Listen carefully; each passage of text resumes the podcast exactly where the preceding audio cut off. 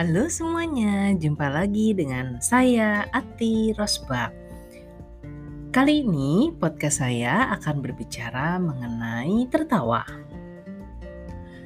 Jadi sekarang ini dengan kondisi pandemi, kadang-kadang orang juga stres dengan apa pun yang terjadi dalam kehidupan saat ini, orang sering banget lupa untuk tertawa Padahal tertawa itu dibutuhkan loh oleh tubuh. Jadi ceritanya saya beberapa kali membawakan sesi mari tertawa.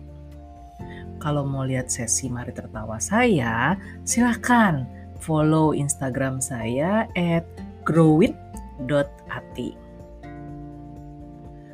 Pada sesi mari tertawa saya beberapa kali, yang saya kaget pada saat saya tanya sama peserta kapan mereka tertawa, tertawa keras, tertawa lepas maksudnya, itu kapan?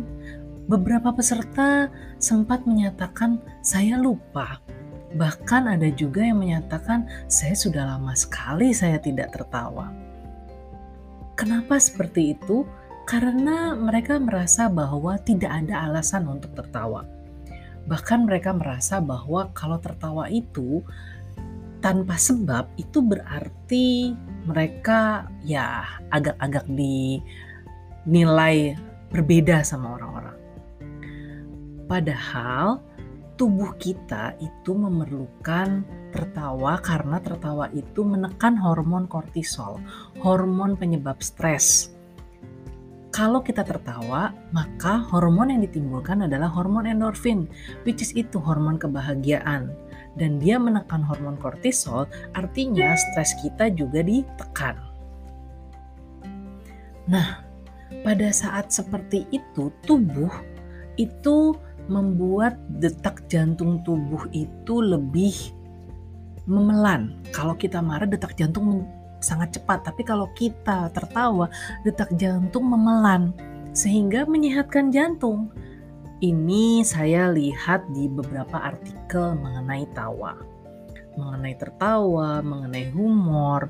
Kemudian sebenarnya kalau saya baca, walaupun saya nggak tahu penelitiannya eh, apakah penelitian itu valid atau tidak, tapi salah satu yang saya baca dari buku maupun dari artikel bahwa kalau kita tertawa, tubuh kita itu nggak bisa mengenal apakah kita tertawa emang karena tertawa lucu atau sebenarnya tertawa karena tanpa sebab. Kalau kita ingat, anak kecil itu jarang yang pernah punya penyakit karena stres, tapi orang dewasa sering banget. Karena anak kecil itu tertawa bisa mencapai 300 sampai 400 kali per hari. Sementara orang dewasa hanya 15 kali per hari. Jadi terbayang dong bagaimana tubuh kita dibandingkan tubuh anak kecil jadi berbeda. Sudahlah tambahan badan kita aus, udah tua, otot-otot udah tua, ditambah pula kita tidak tertawa. Anak kecil itu coba deh perhatiin, kalau dia lagi bermain sama temannya, tanpa sebab dia bisa ketawa Orang dewasa kalau sampai seperti itu langsung teman-temannya pasti bilang apa sih lu ketawa? Pasti gitu kan. Nah padahal gak apa-apa juga kalau kita mau tertawa tanpa sebab as long as jangan keseringan atau di tempat umum ya pastinya lah orang jadi aneh. Ini orang bener apa orang yang agak-agak uh, sedikit udah mulai korslet ya gitu otaknya.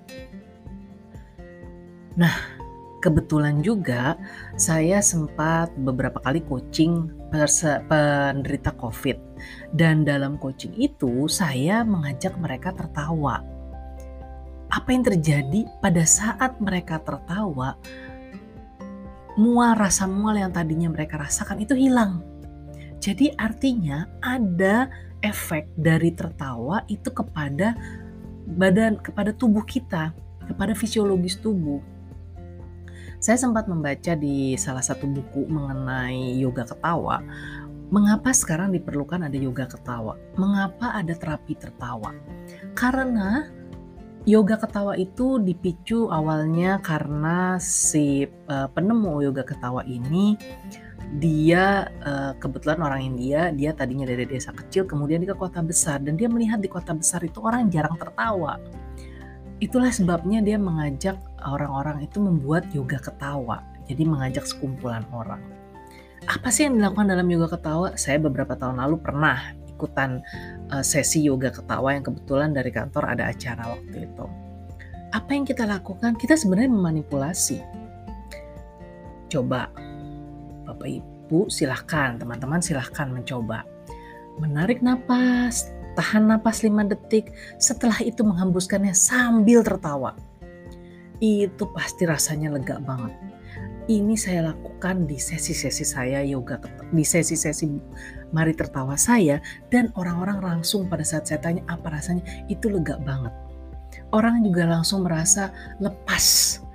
Walaupun banyak masalah, tapi dengan tertawa itu, itu kayak melepaskan beban yang ada dalam dirinya. Padahal manusia itu sudah dari lahir loh, udah dikasih kemampuan untuk tertawa. Tapi kita aja yang orang dewasa sering sekali melupakan untuk tertawa. Jadi sekarang ini carilah cerita-cerita yang lucu, nggak usah panjang-panjang, cari aja YouTube bisa, TikTok bisa, atau misalnya mau baca-baca cerita, pasti ada yang tertawa. Dan kita bisa tertawa Gak usah lama-lama. Atau seperti yoga ketawa, bangun tidur, jangan langsung ambil handphone. Tapi yang ada, bangun tidur, menahan napas 5 detik, menahan napas dengan hitungan 1, 2, 3, 4, 5, dan lepaskan sambil tertawa. Pasti rasanya berbeda. Dan hari itu bisa kita lalui dengan bahagia karena sebenarnya tertawa menunjukkan diri kita sedang bahagia dan akan mengeluarkan hormon kebahagiaan dan bukan hormon stres. Sampai jumpa di sesi podcast saya berikutnya.